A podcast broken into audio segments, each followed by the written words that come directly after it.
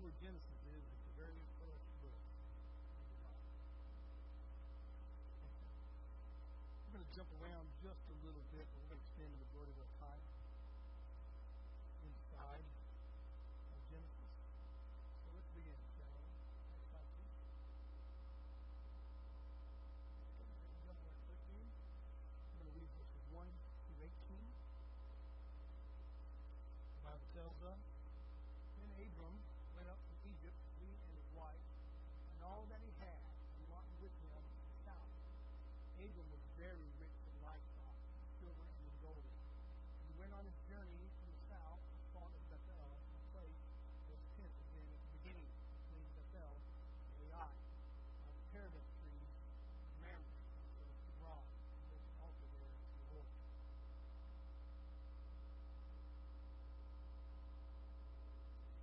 Place for the altar which he had made there at first, and there Abram called on the name of the Lord. Lot also went with Abram, and flock, and herds, and tents. Now the land was not able to support them that they might dwell together, for their possessions were so great that they could not dwell together. And there was strife between the herdsmen of Abram's livestock and the herdsmen of Lot's livestock. The Canaanites and the Perizzites then dwelt in the land. So Abram said to Lot, "Please let there be no strife between you and me, and between my herdsmen and your herdsmen, for we are brethren. Not the whole land before you. Please separate from me. You take the left, and I will go to the right. Or you go to the right, and I will go to the left." And Lot lifted his eyes and saw all the plain of Jordan, and it was well watered everywhere, before the Lord destroyed Sodom's wall. Like the garden of the Lord, like the land of Egypt, as you go toward Zoar. Then Lot chose for himself all the plain of Jordan, and Lot journeyed eastward, and they separated from each other. Abram dwelt in the land of Canaan, and Lot dwelt in the cities of the plain, and pitched his tent even as far as Sodom. But the men of Sodom were exceedingly wicked and sinful against the Lord, and the Lord said to Abram, after Lot is separated from him, "Lift your eyes now, and look from the place where you are, northward, southward, eastward, and westward. To all the land which you see, I give to you.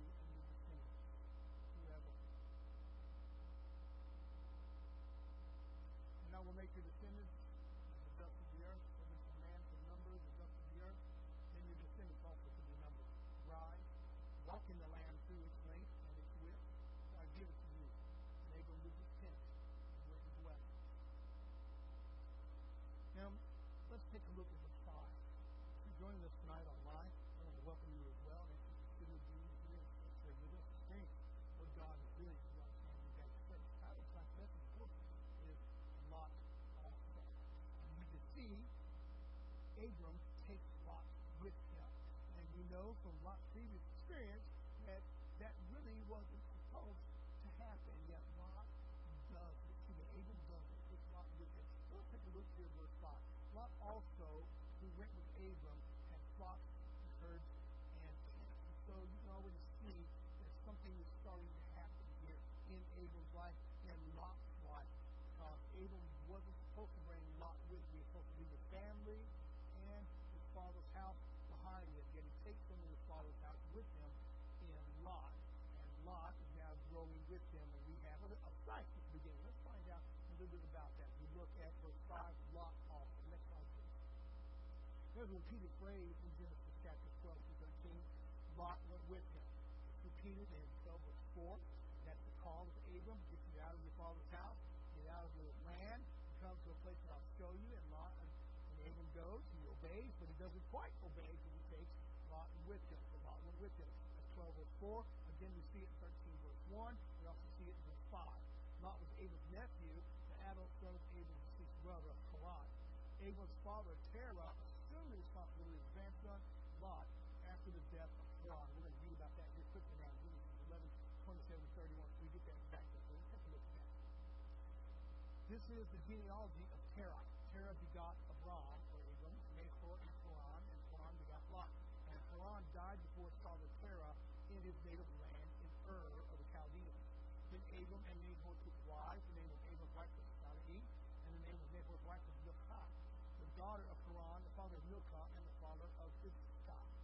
But Sarai, or Sarai, was barren and had no child. And up with his son Abram and his grandson Lot, the son of Haran, and his daughter-in-law Sarai, his son Abram's wife, and they went out with them from Ur of the Chaldeans to go to the land of Canaan. And they came to Haran and dwelt there. So you get the picture then of Lot's father dying, Lot being raised by his extended family, and of course when Abram gets a call from God in chapter twelve, verse one, leave your father's house, come out of your father's ways, out of his customs, come to a land that I will show you. Abram obeys, but he doesn't quite obey. He takes Lot with him. So we'll take a look here in uh, the next verse here. Uh, God told Abram to go forth from his country, from his relatives, from his father's house, to the land he would show him. We're going to read about that in Genesis twelve one.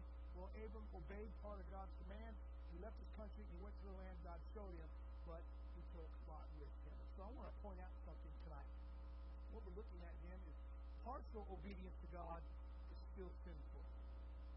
It's still sinful. A lot of us think we can only partially do what God wants us to do and still get God's blessing. Well, we end up with problems when we only partially obey God. And Abraham's going to give us that picture. There's a lot we can learn from Father Abraham. There's a lot we can learn from the patriarch Abraham.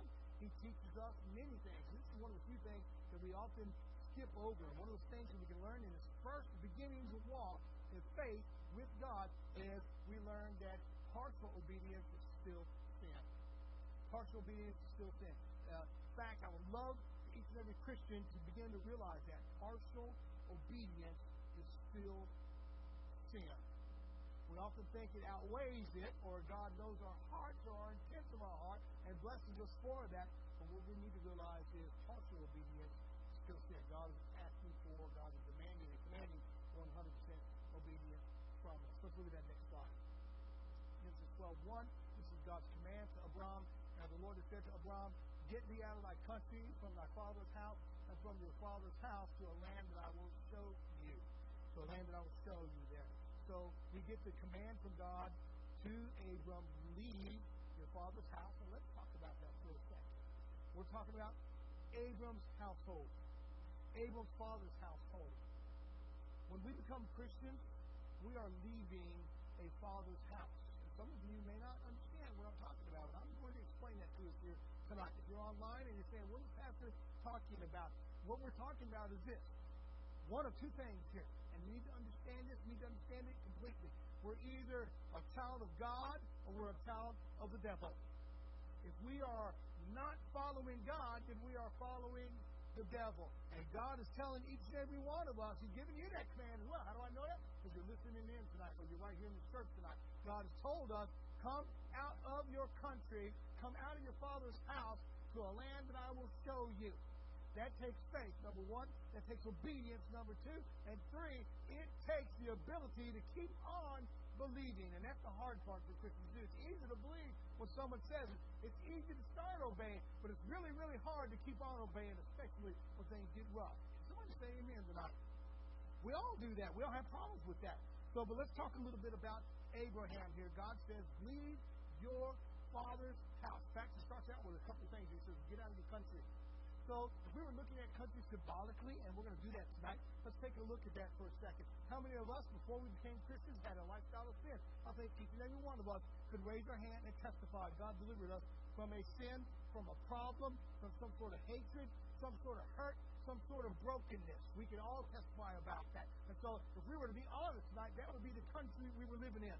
The country that I lived in was anger. I lived in anger, and it consumed me. It consumed my family. And it consumed the way of thinking. Everything was about anger. Everything was about revenge. Everything was about getting even. And I lived in that country. And when I met God, the first thing he told me was, get out of your country. Not that describes you tonight. You're living in a country of anger, a country of hatred, a country of addiction. What is the country you live in? Listen to what God says to Abram. Get out of your country. You know, the next thing he says there, he says, get away from your family. Get away from your family. I made brothers and sisters in my anger. How many of you know that misery loves company? We will seek out people of similar mindset to dwell with, to, to cohabitate that misery with. We'll find people who agree with us. And here's a new phenomenon we're seeing nowadays as mental health people, as people who look out and try to counsel with people. They're, they're putting it out online now anonymously. They're put out there, hey, somebody did this to me. And really what they're saying is, I want a hundred people to agree with me so I feel better. I feel vindicated. I feel justified in my anger or my outrage or my hatred. And they want that out there. Somebody agree with me, please. You know what you need to do? You need to get out of your country and get away from your family. Our family is what's keeping us living in that land of hatred or that land of guilt or that land of misery or whatever it might be. God tells Abram, get away from your country. Now, we understand the spiritual implications here. Abraham was living in the Ur of the Chaldees. He was living in, in the land of Haran. And you know what? It was an idolistic place. It was a place that worshiped the moon god. That moon god later on transformed, morphed into a god that you've heard about today. And I'm using God with a little g here. You know him or her as Allah. The Muslim God. Absolutely, positively. Here's God, Yahweh, the God of Israel, speaking now to Abram. He said, get out of that country because you can't live like that. And you know something? All of us got little gods somewhere. We hold on to. I held on to my little god of anger.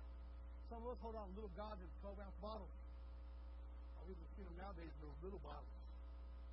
We hide them in all kinds of innocent things. I was in the gas station before I came to church, and somebody in front of me in line, he was buying something called Twisted Tea. And they put something sinister in something innocent. I said, wait a minute, Pastor. Tea is still innocent. Amen. Coffee is still innocent. But you know, way back in the fifteen hundreds, the church classified coffee as sin. You don't know that? You know what a, a caffeinated preacher will do? You know what an uncaffeinated preacher is? They're Charlie Brown's teacher. You give us a caffeine now, and he gets loud and excited. Praise God, right? Here's the deal, though. You need to get out of your country. Get out of where you came from. Get out of the way you used to think. Get out of the habits you used to have. Get out of the reason you used to use to justify the way you felt. Get out of your country. Get away from your family. Get away from your family.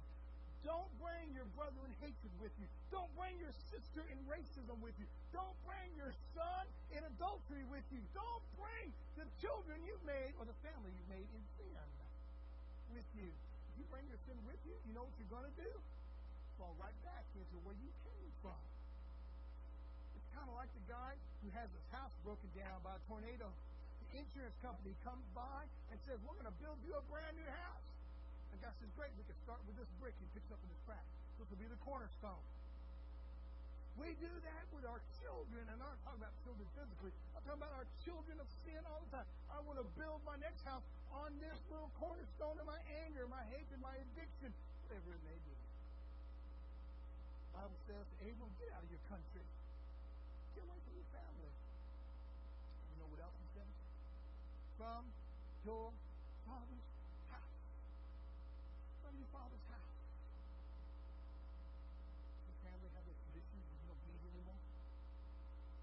Have those sinful lifestyles you don't need anymore? You know what I'm talking about? I'm not talking about, oh, did they have a beer every now and then? I'm not talking about, oh, did they have a glass of wine? I'm talking about that cycle of abuse. You know what I'm talking about? That cycle of abuse. Unfortunately, it's been hard thirty years in ministry. Never does it fail within the next few months someone comes in and says, my mom abused me, my dad abused me, my grandpa abused me, my uncle abused me. Get out of your father's house. Come to a land that I will show you. You've got to leave those family traditions that are killing you behind. You do not have to keep that circle alive. In Jesus Christ, you have the ability to be born again, to be made new, and to leave those traditions behind. Somebody say amen tonight. You don't have to have that anymore. You don't have to be angry anymore. You don't have to be suspicious anymore. You don't have to be paranoid anymore. You don't have to be addicted anymore. You can be brand new in Jesus Christ. Get out of your family's tradition. Get out of those circles. You've been chasing that circle for years. Well, that's what mom did, so I got to do it. That's what dad did, so I got to do it. You got a brand new father when you become a Christian. God the Father. You don't have to have that anymore. Let's look at our next slide. I'm going to run out of time. I can stay there for the rest of the year, actually. But part of obedience to God is disobedience. Because you don't know what Abraham does, what Abram does. He takes Lot with him. Why? Because this, Lord, this misery loves company. You know what else we do? Insecurity loves company too. God didn't call us to be insecure. God called us to be believing. You know what Jesus said? He said, be believing. What a great Greek translation. Be believing. Don't be unbelieving. Be believing. You remember the man whose son was caught up in a demon, and the disciples tried to cast him out. Jesus comes down after his time of prayer, and he comes to him and says, your disciples can't cast him out. And Jesus cast him out immediately. The disciples come around and say, why couldn't we do it? And Jesus said, because of your unbelief. This morning comes out. Don't be unbelieving. Be believing. Unbelief says, I got to take something with me. I got to take a momentum.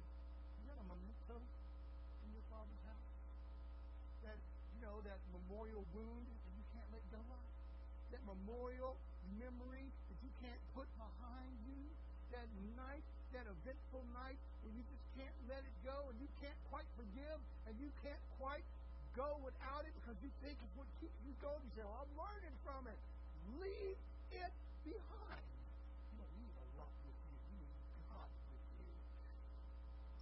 Partial obedience to God is disobedience, and there are always consequences to disobeying God. Abram gave up the best of God's gift of land to selfish Lot in order to appease him and put an end to family strife. Remember, as we started in Genesis thirteen, there was the strife the herdsmen had. You got lots of cows, you got lots of sheep, you got lots of camels, lots of donkeys, and I'm here to tell you that the land won't support us. My shepherds are fighting your shepherds because they want the best grazing land. And so Abram says, you take your pick, whatever you think's best. You know, we will end up doing that in order to keep peace sometimes. It's not God's plan for you to have second best. It's God's plan for you to have the best.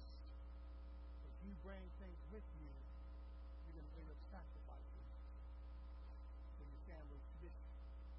How do I know? Ask me how I know. Personal experience.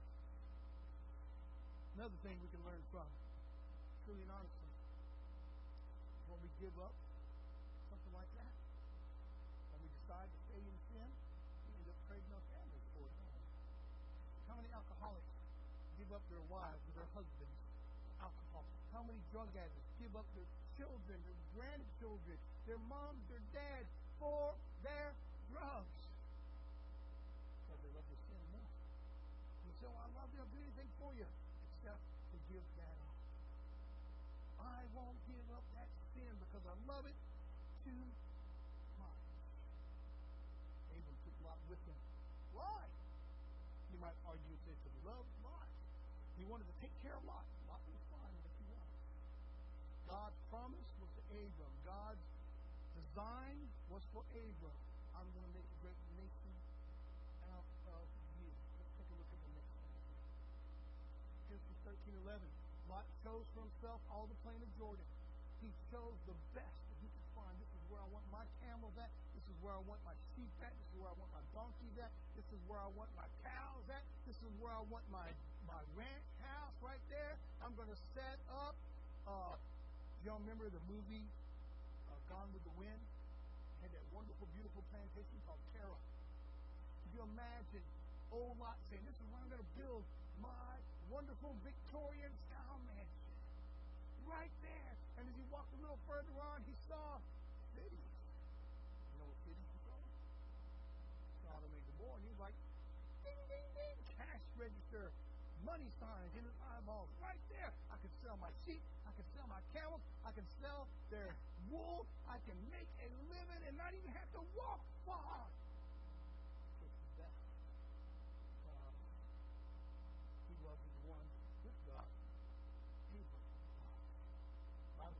Separate Before we go any further, sometimes God protects us. You know that? How do I know that? Thank you, God. Sometimes the things we want aren't always the best for us. Sometimes the things you say, God, I want that, I want that, I want that, give it to me, give it to me, give it to me, give it to me. And in the end, it turns out to be something more. At this point, though, consequences remain. Abraham and Lot had a fight with Lot. Yeah, they separated. Yeah, they were on decent terms. And in fact, to this day, to this day,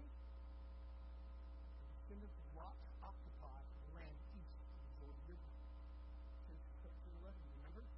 And there is still strife between the descendants of Lot, which is the country of Jordan today, and the descendants of Abraham, which is Israel today. Let's still continue. We can find out about that next time, please. There's a modern-day map. I'm going to come on up. You can see Israel, they've been in the news a lot here lately.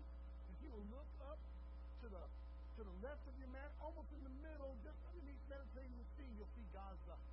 Right above Khan Yunis, and that is where the particular war is happening right now. It's a place called Gaza. Right over here in the middle, you'll find something called the West Bank. And that West Bank is old Judea. Can you believe that? And people say, that's not Israel. That's biblical Judea. My goodness, what's wrong with us?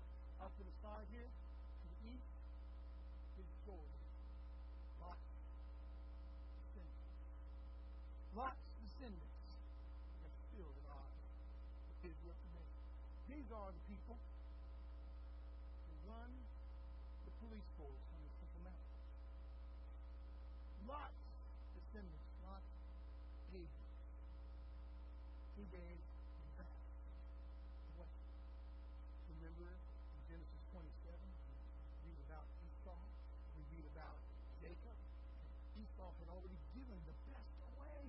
He said, I'll sell my birthright for a bowl of meat. Let's look at the next slide and take a look. Does it matter whether you choose to completely obey God or not? Of course it does. Of course it does. Every one of us would love to be one hundred percent faithful to God. Every one of us needs to be one hundred percent faithful to God. The truth is, none of us really are. None of us really are. The difference is, sometimes we take lots with us. Sometimes we tell lots, you need to stay behind. You need to stay behind. Does David never learn from this? Absolutely. Absolutely. You remember, it's a few short chapters from thirty-two. We come across one of the most famous chapters, most famous chapters in the Bible. It's called the Akhlaq. That's called the binding of Isaac. You know, Genesis twenty-three, the sacrifice of Isaac.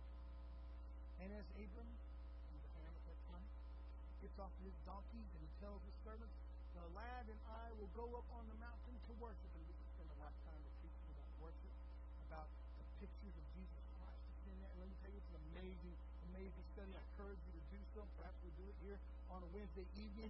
However, I want you to look at the big picture. The big picture is Abraham learned to leave those servants behind. He says, you guys stay behind. You stay here with the donkeys, and me and the boy are going to go up on the mountain to worship. Sometimes we've got to be like Abraham and leave the dumb donkeys and the people behind that we don't need in our lives. Amen. Does it matter whether you choose to completely obey God or not? Countries of Israel and Jordan live with the consequences of a relative who partially obeyed God over four thousand years ago. four thousand years ago. I wish I could total it for you completely. Look at the next slide. That, we can get a good look at that speak today. People ask me all the time, Pastor, where are we on the prophetic timeline? Thank God we don't know. What we need to be doing is with our heads up, looking. What we need to be doing is being found faithful, obedient. You know something else? I feel compelled to share this with you. Some of you may be sitting there in that pew tonight and saying, Pastor, I have not been faithful. You might be online tonight saying, Pastor, I have not been faithful. I'm a Christian. I truly gave my heart to Jesus Christ, but somewhere down the line, I turned around and I fell in love with sin again. And I want to know if God will take me back. I want to know if God will still save me. I want to know if God will still be faithful to what God said. I want you to hear something from me. I want you to hear from my heart. Something I feel God is putting right now on engaged in was perhaps you wanted us to say, can God work with me? Remember the parable? That man who needed work with his students. I'm sure you do. He goes out in the morning and he finds idle people inside the marketplace. He said, come into the field, and when the day's over, I'll pay you what's right. They don't even negotiate on a price. Later on, around noontime, he goes back into the marketplace and he finds more guys hanging around saying, what are you doing? And they say, he says, come on into the field, and at the end of the day, I will give you what's right. Just at the end of the day, this is not how it is going on. He goes again into the marketplace and he finds those people who twiddled their thumbs, who sat there on the couches, who played more video games than they cared about.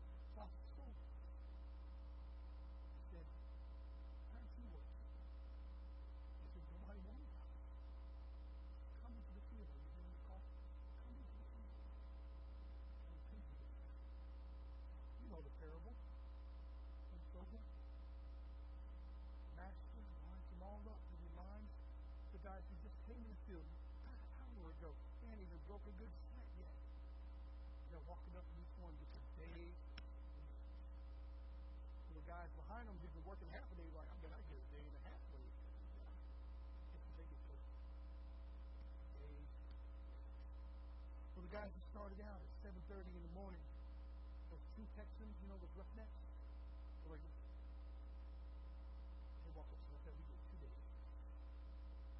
We don't know really what they're thinking, but they're expecting to get money from this thing more. And they get paid, paid. I'll tell you what that means. I'll tell you what that means to us. Never too late to come back. Never too late to come back home. It's never too late to get right with God. I know the times we're in right now are end times. I know the times we're in right now might scare some of us. I know the times right now people are looking up saying rapture's going to happen. Some people say Jesus is coming back. Some people say we're getting ready to go to World War Three. I want you to know you should get yourself into the field and start working. Look where we are.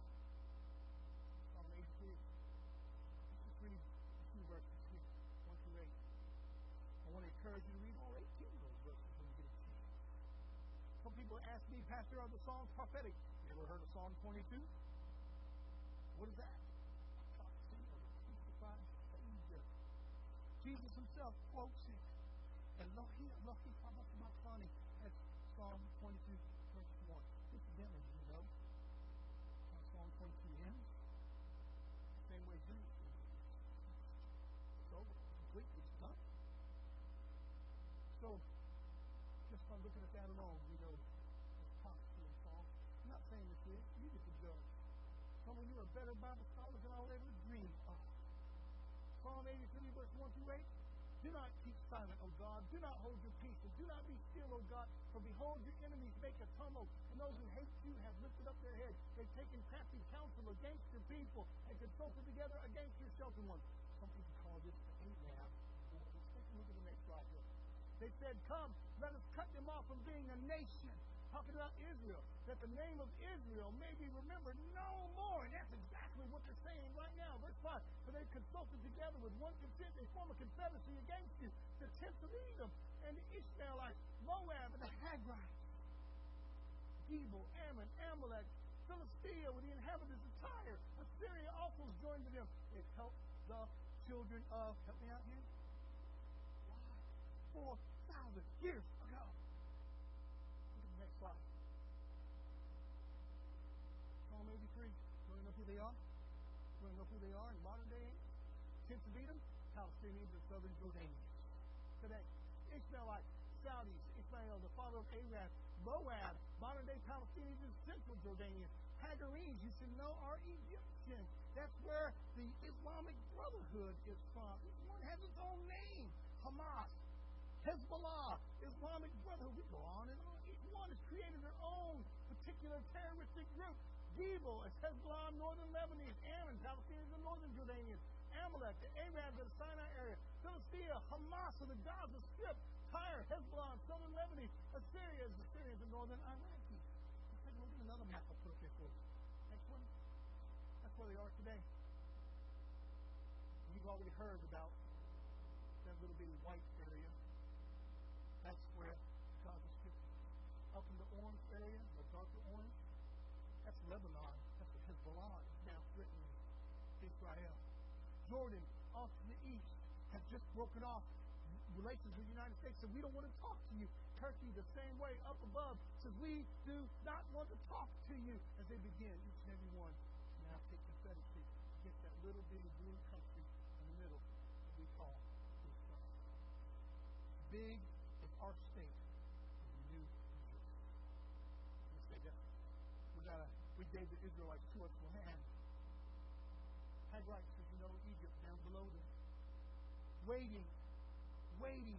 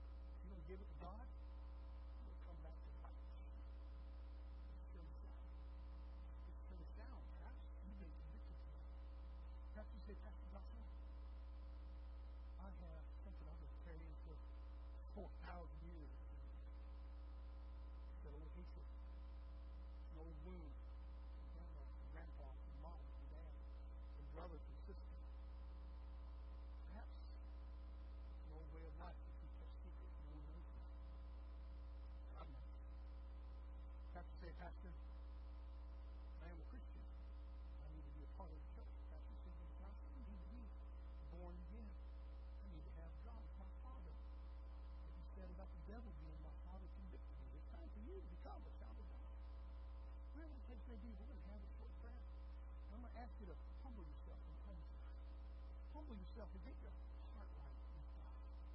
Don't bring Lot with you. Leave him back in the pew. Let him starve to death by himself. Your anger, your hatred, your racism, the old wounds you don't need anymore. Leave it behind and tell it goodbye. If you don't, you become Jordan without you. Closing that word of prayer, I want to ask you to come on. Come on up. What's wrong? Don't use it. You come on. Father, it comes now in Jesus' name. Oh, how we thank you for your word. Your word is quick and it's powerful and it's sharper than any two-edged sword. And I pray right now, Lord, you take time. So that anyone that needs to come to know you, anyone that needs to get their heart right with you, or anyone, Father God, who needs to leave behind family tradition, family circle, family